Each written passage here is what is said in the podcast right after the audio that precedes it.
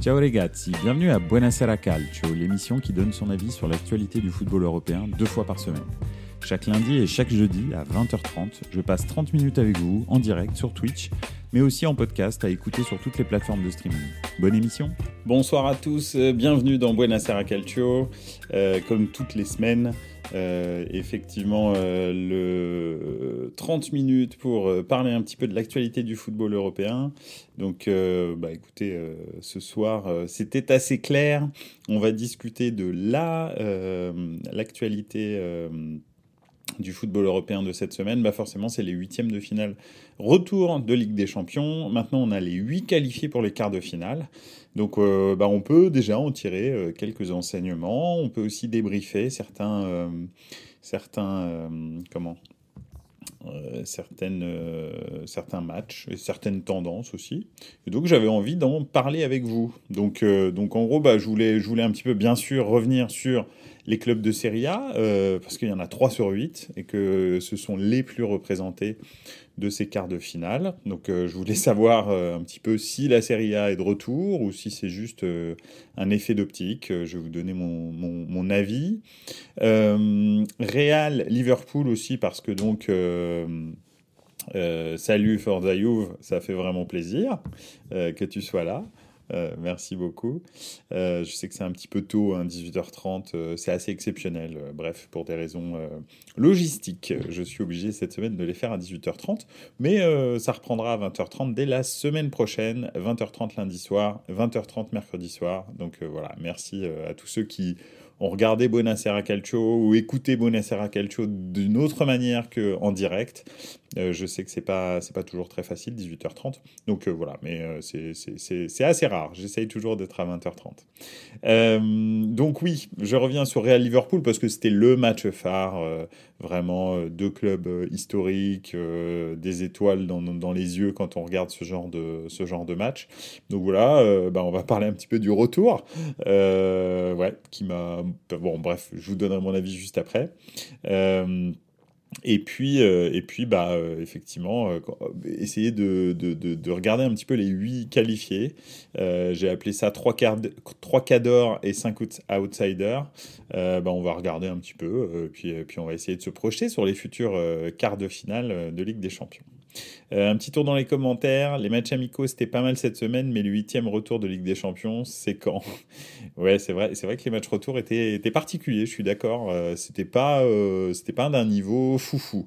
Tous les matchs retour. hein. et, et je, encore une fois, euh, il, il est important de dissocier, enfin à mon sens, hein, il est important de dissocier le score de, de la qualité des matchs.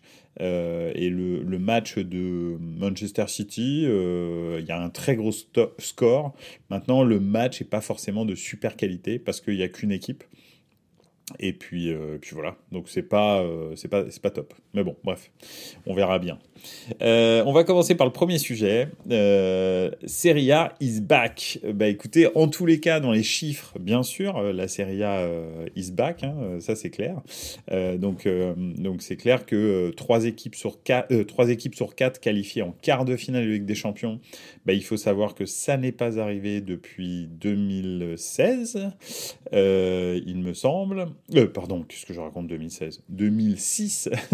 donc, euh, donc il faut remonter vraiment à très très loin. Euh, C'était la, dernière fois que, que, que trois équipes italiennes s'étaient qualifiées pour les quarts. Alors, si on se demande qu'est-ce qui se passait en 2006-2007 euh, pour les équipes italiennes, bah, la décennie 2000 avait été euh, outrageusement dominée par euh, les clubs italiens, hein, avec euh, le Milan qui gagne en 2003, le Milan qui va en finale en 2005, le Milan qui gagne en 2007, l'Inter qui gagne en 2010.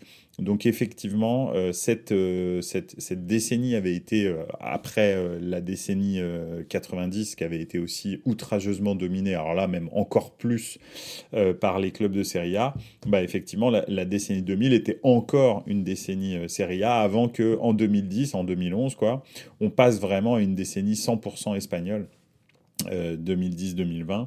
Donc, euh, donc oui, effectivement, euh, c'est euh, c'est effectivement euh, remarquable, on va dire. Maintenant, très honnêtement, ça veut absolument pas dire que euh, pour moi que c'est encore euh, une situation pérenne.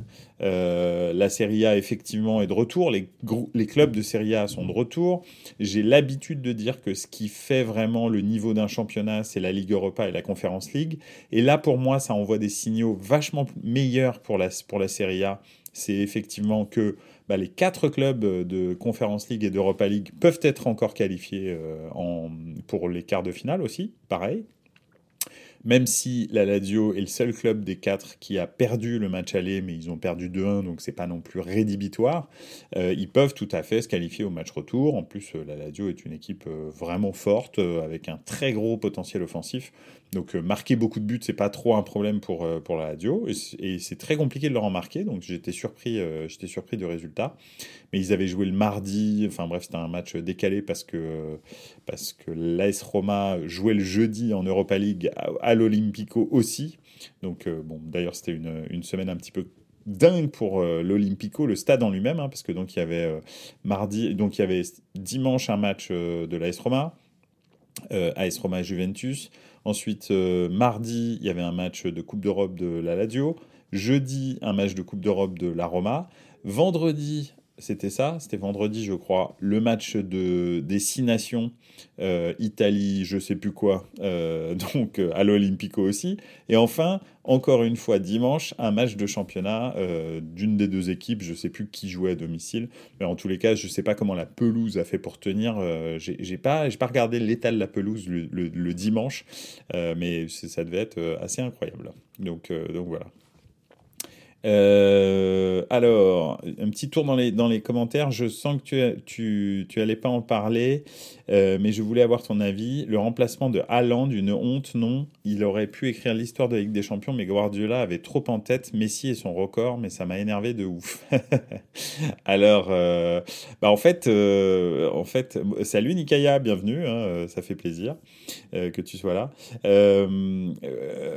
oui et non, je pense que Guardiola pensait pas au record de Messi. Euh, je, comprends ce que tu veux dire. C'est vrai qu'il était parti sur des bases complètement folles, mais en même temps, euh, il se trouve que le comment euh, Manchester City joue un championnat très compliqué, la première ligue, on le sait.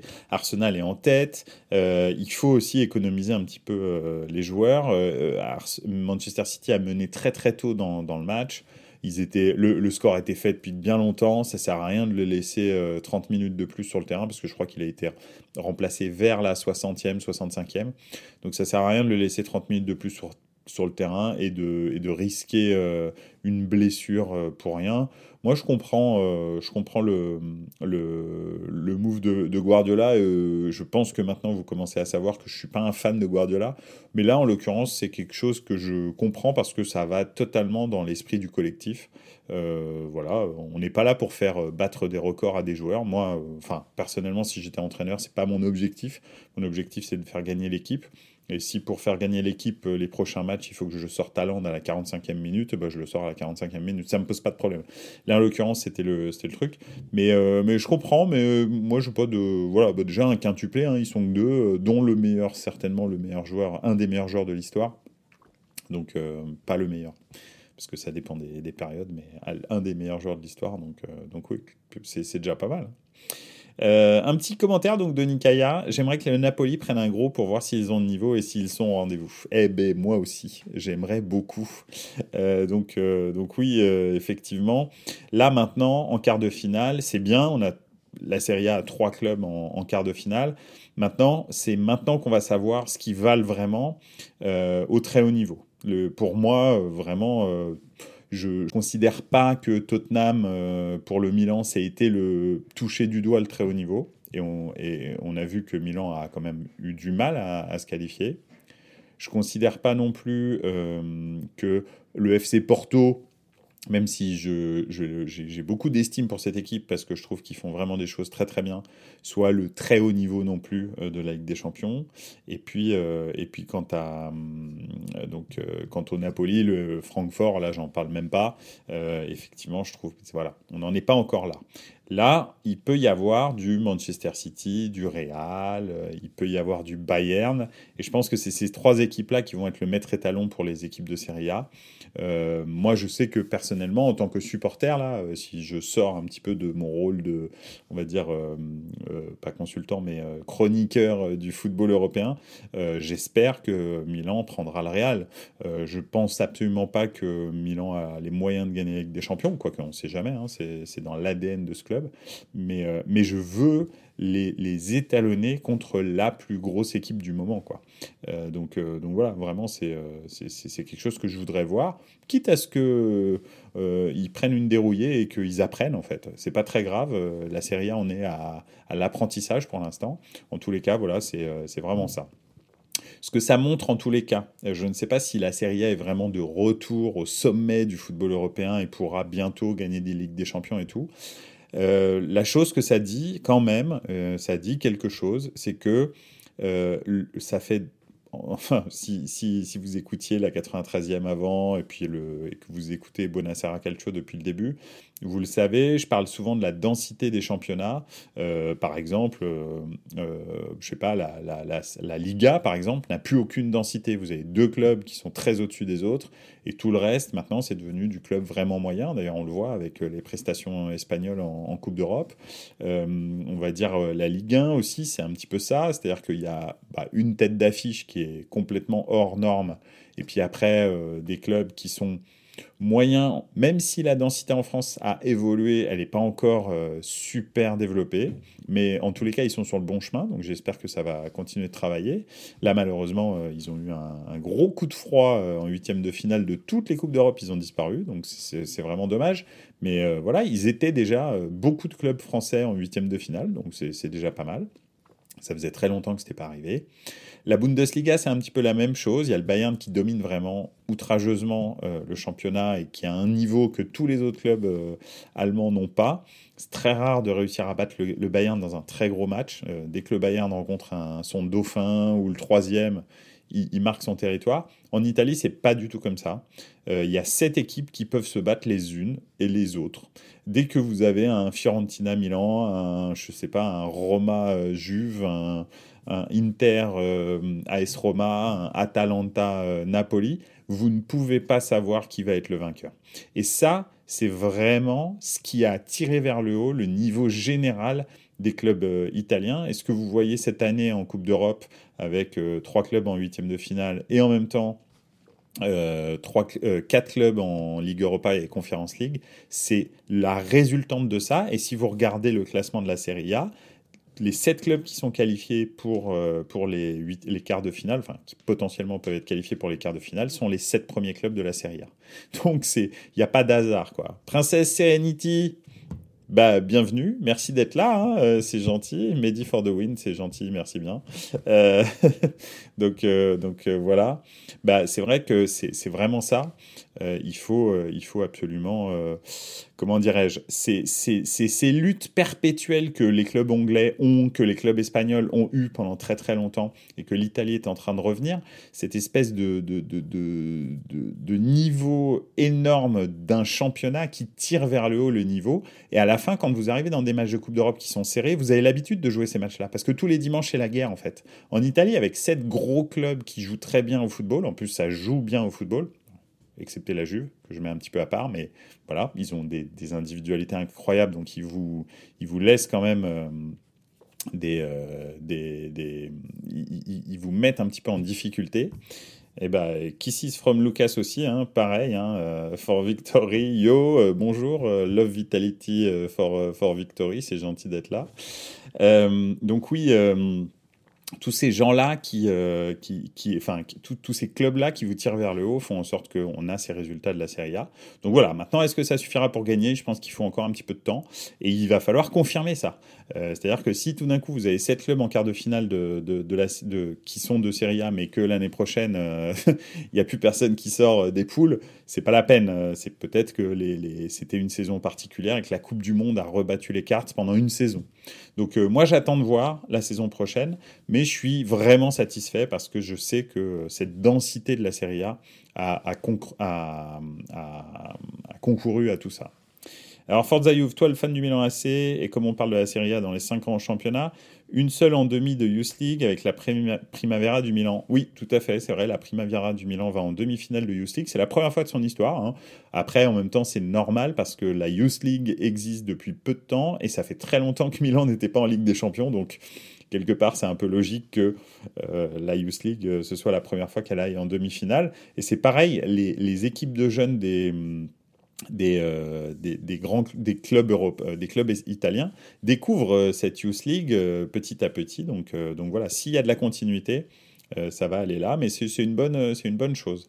Après, il y a, je vais je vais pas faire trop long sur la Serie A parce qu'on a d'autres on a d'autres sujets. Vous savez que je pourrais en parler pendant des années, mais mais mais le, le, le decreto crescito fait beaucoup de mal au football italien. Alors, on a des ils ont des bons résultats en club parce qu'ils ont recruté des joueurs. Euh, je sais pas, si vous prenez le Milan par exemple, ce week-end, ils ont démarré sans aucun Italien sur le terrain. Eh ben, oui, on a des bons joueurs, euh, Benasser, euh, je sais pas, Tomori, euh, Théo Hernandez, etc. Mais le problème, c'est que le Decreto Crescito, euh, le, souci, c'est que, euh, que, en fait, on, a, euh, on a, comment dirais-je, des abattements sociaux sur des joueurs étrangers lorsqu'ils n'ont pas joué en Italie pendant 5 ans avant leur recrutement. Ce qui fait que ça favorise, en fait, si vous voulez, l'achat de joueurs étrangers plutôt que le recrutement italo-italien, parce qu'en fait, les Italiens coûtent beaucoup plus cher que les étrangers.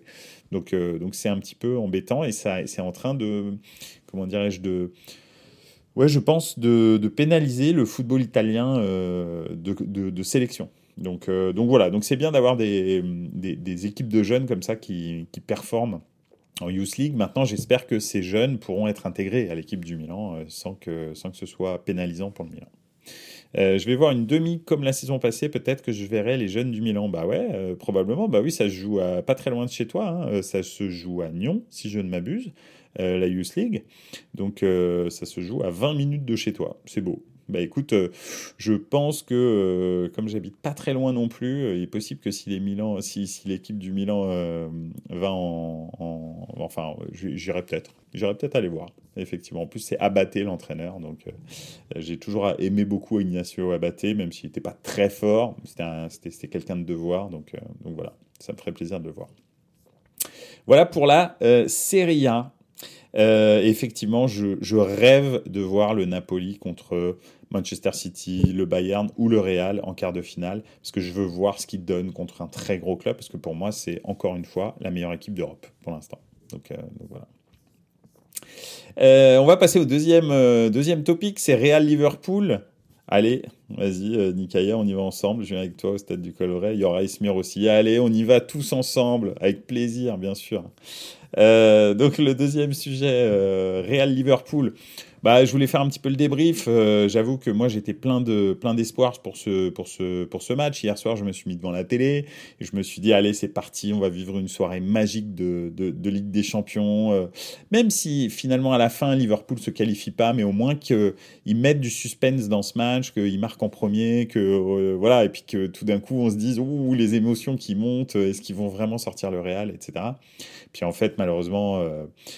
Bah, vous voyez, là, je commence à avoir la réponse, malheureusement, quand euh, quand quand il y a eu le 7-0 contre Manchester United, ici même dans Buonasera Calcio, je me demandais si c'était euh, le chant du cygne d'une équipe qui était complètement euh, en fin de cycle, ou bien le réveil d'une grande équipe, enfin, finalement, dans une saison bizarre. Bah, après la défaite à Bournemouth et le non-match là contre le Real hier, un Real qui a pas du tout forcé contre Manchester, contre Liverpool, ils étaient euh, tranquilles, euh, frein à main, euh, on, était, on était cool. Donc ils ont juste contrôlé le match et ils ont marqué un but, ils auraient pu en marquer plus d'ailleurs. voilà. Je, les ai trouvés vraiment vraiment apathiques Liverpool. Allez, il y a eu deux trois accélérations, ils ont eu deux trois allez en première mi-temps quand même, il y a eu deux trois frappes, Courtois a fait deux trois arrêts sympas, mais pas assez pour emballer le match et vraiment mettre la pression sur le Real. Donc voilà, je suis un peu, euh, je suis déçu. C'était pas un match de très haut niveau.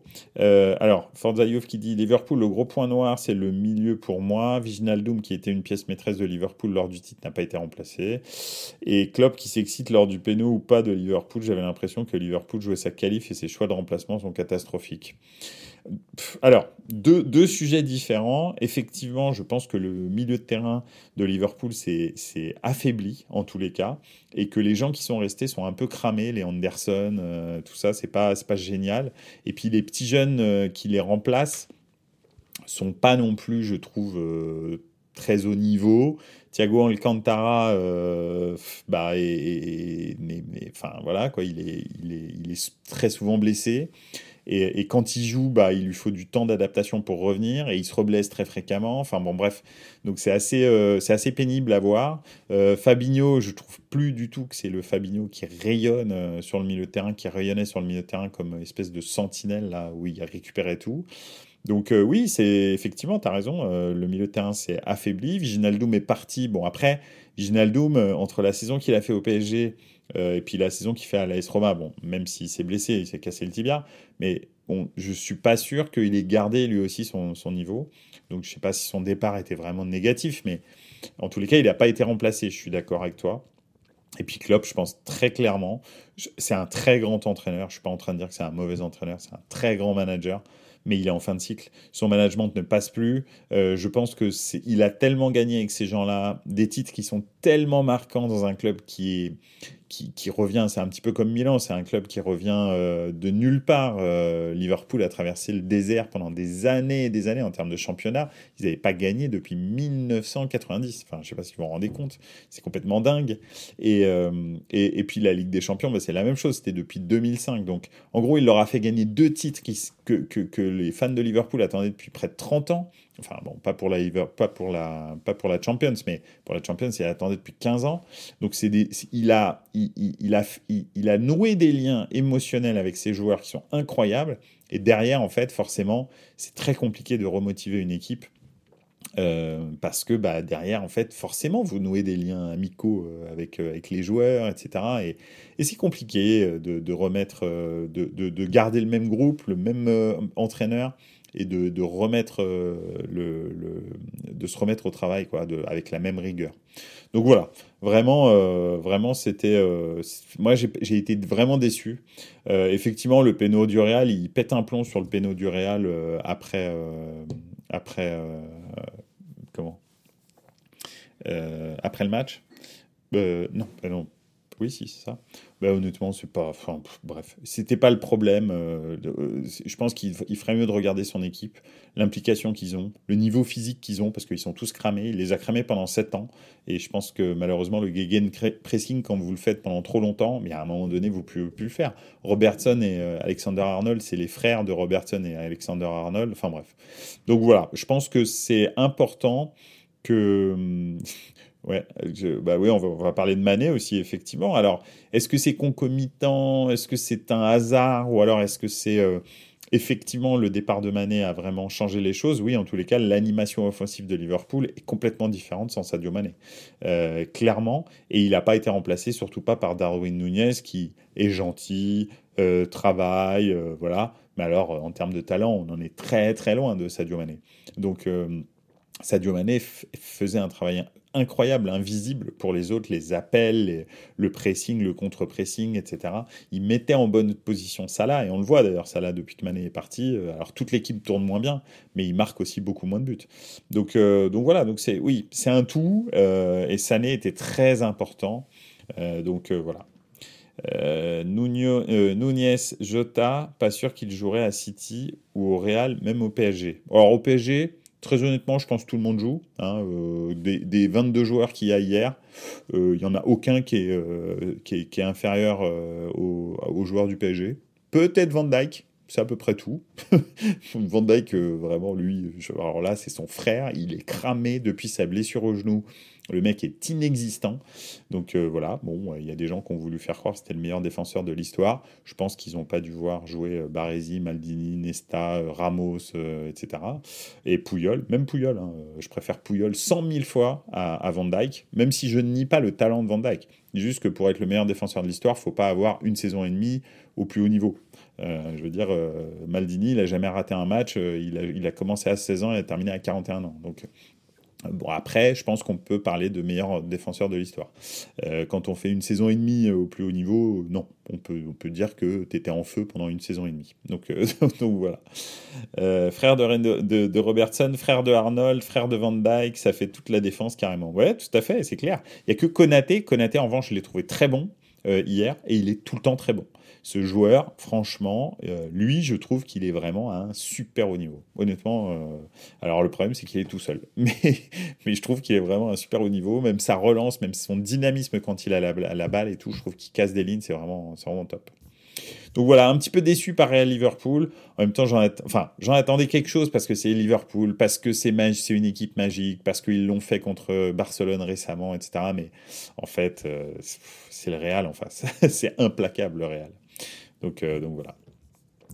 Euh, enfin, euh, on va terminer donc avec un petit peu regarder la, structure des huit équipes en, quart de finale. Hein. Donc, ciao au Cotonou Joe, ça fait plaisir. Pour moi, il faut que Klopp s'en aille et un nouveau coach pour un électrochoc. Je suis d'accord avec toi. Un Zerbi, par exemple, à, à, Liverpool serait magnifique. Et Klopp, honnêtement, il part dans un autre club. Alors, on va parler du PSG, mais il n'y a pas que, mais même le PSG, quoi. Je pense qu'il pourrait aller au PSG, euh, mais euh, un club comme euh, Milan, par exemple, un club comme l'Inter, un club comme peut-être, je ne sais pas, en Espagne, un, un grand d'Espagne comme l'Atlético Madrid. Imaginez Klopp à l'Atlético Madrid, ce que ça donnerait. Parce qu'ils ont un effectif et ils ont de l'argent, l'Atlético Madrid. Ça pourrait vraiment faire un, truc vraiment bien. quoi. Ou Klopp au Real, par exemple. Si Ancelotti euh, bah, n'est pas re-signé, euh, parce que s'il gagne rien cette année, euh, vous savez, au Real, vous gagnez rien, vous sautez. Hein. Il n'y a pas, de, y a pas de, sentiment avec le Real. Donc, donc voilà. Euh, come stai? Stai bene? So, ouais, sono bene, Cotonou Sono bueno. Euh, info Real Benzema, on est à 20 matchs d'élimination et 20 buts, sacré. Seul CR7 et Messi ont fait mieux. Oui, bah oui, non mais c'est clair, bien sûr. C'est du très haut niveau, euh, Benzema. Il n'y a pas il n'y a, pas, y a pas à chier. Le, problème, c'est que cette saison est polluée par les blessures. Encore dimanche, il n'était pas là. Euh, là, il joue, euh, voilà, on va voir s'il rejoue en championnat. Donc oui, il, a beaucoup de mal cette saison à avoir une continuité. On l'a vu à la Coupe du Monde, on l'a vu avant la Coupe du Monde. Hein. il a joué très peu de matchs. Mais en revanche, sur tous ses matchs, dès qu'il revient, il est, au fort, il est en forme. Donc ça, c'est, ça, c'est pas mal. Sto bene, Sidice. Ah. Euh, Ancelotti, tu le vois, ou, ou s'il saute? Bah, vous savez, où est-ce qu'il va, euh, Ancelotti, s'il saute euh, il, Probablement qu'il va au, Brésil. Il va devenir entraîneur du Brésil. en revanche, euh, c'est pas sa priorité. C'est-à-dire qu'il a rien dit au Brésil, il a dit non. Enfin, il a dit non, il a dit bah, c'est gentil de la proposition, mais en revanche, c'est le Real qui est sa priorité. Si le Real le resigne, il restera au, Real. Si en revanche le Real se sépare de lui ou le resigne pas, hein, parce que donc il a un contrat qui s'arrête à la fin de saison, bah, à ce moment-là, effectivement, il deviendra probablement euh, sélectionneur du Brésil. C'est triste pour le Brésil, je pense. Euh, tu vas faire un live pour le tirage demain à midi. Alors, non, non, malheureusement, euh, je vais pas faire. Je... Bon, on en parlera lundi. On en parlera lundi parce que là, demain midi, bah, je travaille. donc, donc, non, je peux pas trop. Donc, donc voilà. Euh, qu'est-ce que je voulais dire? Ouais, donc 3 cadors et 5 outsiders. Alors, les 3 cadors, bien sûr, Manchester City, le Bayern, et puis, euh, et puis bien entendu, le Real, hein, le roi de la compétition. Euh, donc, donc le truc, c'est que, bon, bah alors, avec le Real, on sait jamais. on sait jamais, tout est possible avec eux, et puis on voit qu'ils sont ultra cliniques et tout, donc peuvent encore aller au bout euh, cette saison. Je dirais plus jamais rien sur le Real. Hein. L'année dernière, je me suis, euh, ils m'ont, euh, ils m'ont ridiculisé parce que chaque tour, je disais, bah de toute façon là, ils peuvent pas passer. Ils sont mauvais en fait. Ils sont plus mauvais que toutes les équipes qu'ils ont rencontrées. Je continue à le penser. ils étaient moins bons que le PSG, ils étaient moins bons que, que, Manchester City, et puis ils étaient moins bons que Liverpool en finale, ils, ils, étaient moins bons que toutes les équipes qu'ils ont rencontrées sans exception. Et pourtant, ils sont passés à chaque fois. Même Chelsea, même Chelsea les a dominés euh, fous, quoi. Donc, euh, donc voilà. Donc ouais, c'est euh, c'est effectivement euh, très voilà très compliqué de faire des prévisions sur le Real. Maintenant, Manchester City, alors on peut on peut dire que oui, ils ont fait un énorme score contre Leipzig, mais j'ai pas, je suis toujours pas impressionné par cette équipe. je voilà. Il a pas de. Je sais pas. J'ai l'impression que le jour où ils vont rencontrer une très grosse équipe, comme d'habitude, ils vont se dessus. Donc euh, je pense que voilà, et puis que Guardiola va nous inventer encore une tactique euh, bizarre, euh, mettre Erling Haaland sur l'aile, sortir je sais pas qui du milieu de terrain, le mettre en latéral gauche, puis bah ça va pas marcher comme d'habitude dès qu'il y a un gros match. Donc donc voilà. un petit commentaire quand même. Dimanche soir d'ailleurs, gros programme, le derby de Rome et le soir, le derby d'Italie, Inter-Juve. Euh, Barça Real aussi, la meilleure équipe de Ligue 1 en 2023. Reims contre Marseille et en plus de la F1. C'est vrai que dimanche, c'est n'importe quoi. Ce week-end, c'est n'importe quoi en termes de football. Donc, euh, voilà. Euh, effectivement. ici, c'est Strémy. Salut tout le monde après les huitièmes, le Real sort grand favori pour moi, même si c'est pas forcément la meilleure équipe. Oui, c'est vrai. En tous les cas, c'est des trois favoris, celui qui m'a le plus impressionné parce que j'avoue que le Bayern contre le Paris Saint-Germain, m'a pas non plus euh, vraiment, euh, vraiment impressionné. En revanche, effectivement, euh, le Real, c'est effectivement quelque chose qui. C'est solide, quoi. Et le milieu de terrain, c'est implacable. Et franchement, moi, j'avoue que eux, ils m'ont fait grosse impression. Bizarrement, ils m'ont fait vraiment grosse impression. Après, de l'autre côté, dans les outsiders, bah, vous avez Napoli qui, pour moi, vraiment bah, est très au-dessus du lot techniquement de toutes les équipes qu'on voit excepté peut-être Manchester City, mais je trouve que c'est beaucoup plus vertical, beaucoup plus méchant en fait Naples que Manchester City. Même, je, mets de côté ce 7-0 contre Leipzig parce que, euh, bref, je le trouve anecdotique. Donc, euh, donc voilà, parce que tous les buts, euh, ils sont pas construits. Hein. La plupart, c'est des espèces de cafouillages bizarres. Erling Haaland, il marque un quintuplé, mais c'est que des buts de renard un peu dans la surface. C'est pas des buts très très, enfin j'exagère que il n'y a pas que ça, mais il en met quand même 2-3 comme ça. Donc bref, je suis pas, je vais, je vais pas me, me, focaliser sur le 7-0. C'est beau, c'est un beau score, mais c'était pas impressionnant. Donc, euh, donc voilà. Donc je pense que Naples, Real, pour moi, c'est les deux favoris de, de, de, finalement de la Ligue des Champions, même si ça fait pas partie des cadors. Et puis après, euh, bah, les autres favoris, pour moi, c'est le favori caché, on va dire, c'est Benfica, qui m'impressionne toujours euh, au, niveau du, au niveau du jeu. C'était incroyable. C'est incroyable. Donc j'ai hâte aussi qu'ils prennent une grosse équipe pour voir si c'est réel ou si c'est juste parce qu'ils ont croisé des équipes pas terribles, dont le Paris Saint-Germain. Donc, euh, donc voilà, on verra bien, effectivement. Puis après, alors vraiment, Milan, j'attends pas grand-chose. L'Inter, j'attends pas grand-chose. Et puis euh, le dernier, c'est qui? On a, donc, euh, on a donc le Real, Manchester City, le Barça, Naples, Benfica, le Milan. Euh, et puis Chelsea, effectivement. Alors bon, Chelsea, moi, franchement, là, alors s'ils font une surprise, c'est vraiment n'importe quoi parce que effectivement, euh, ce serait quand même très, très, très surprenant. Et, euh, et, ouais, Chelsea. Non, alors là, on me demande, oui, le Real est favori et Naples outsider, effectivement. un derby milaniste en quart, tu signes. Alors, la dernière fois, c'était donc effectivement en 2006-2007, le quart, euh, le quart euh, Milan-Inter. Euh, Milan avait été passé et avait gagné la Ligue des Champions derrière. Il y avait même eu en 2003 un Milan-Inter en demi-finale, suivi d'une finale Milan-Juve en 2003. donc, donc voilà. Après, franchement, J'aimerais des, Milan Inter, on en voit fréquemment. Oui, ce serait cool qu'on que, soit sûr qu'il y ait un club italien en demi-finale.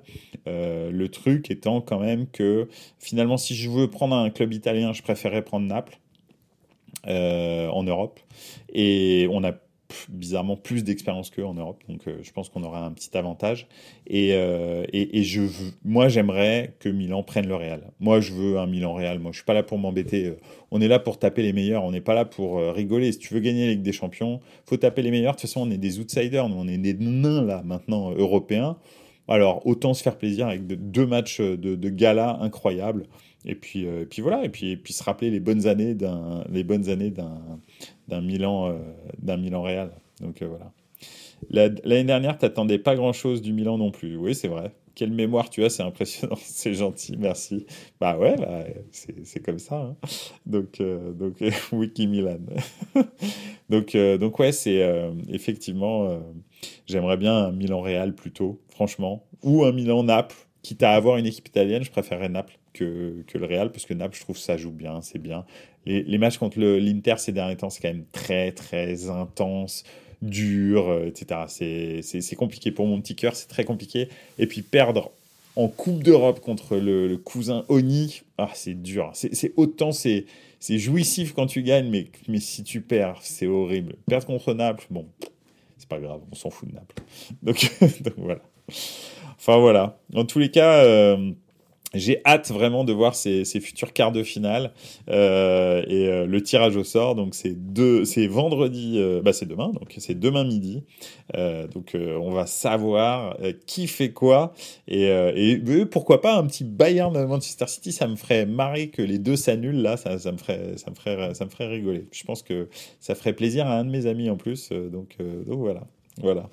Bon, en tous les cas, euh, bah, écoutez, ça a été un plaisir encore de passer euh, ce temps-là avec vous, à discuter du foot. Euh, bah, écoutez, je vous souhaite une excellente soirée. N'oubliez pas, hein, vous pouvez bien sûr suivre Buonasera Calcio sur Twitch, sur Instagram, sur Twitter, mais aussi sur toutes les plateformes de streaming, Apple Podcast, Spotify, Deezer, whatever, Google Addict, ce que vous voulez. pardon, Podcast Addict, Google Podcast, etc. Donc euh, vraiment, n'hésitez pas. Et puis, euh, puis merci beaucoup d'avoir été là. Je vous souhaite une excellente soirée. Euh, on se retrouve lundi à 20h30. Et en attendant, ciao les gars, à lundi, ciao.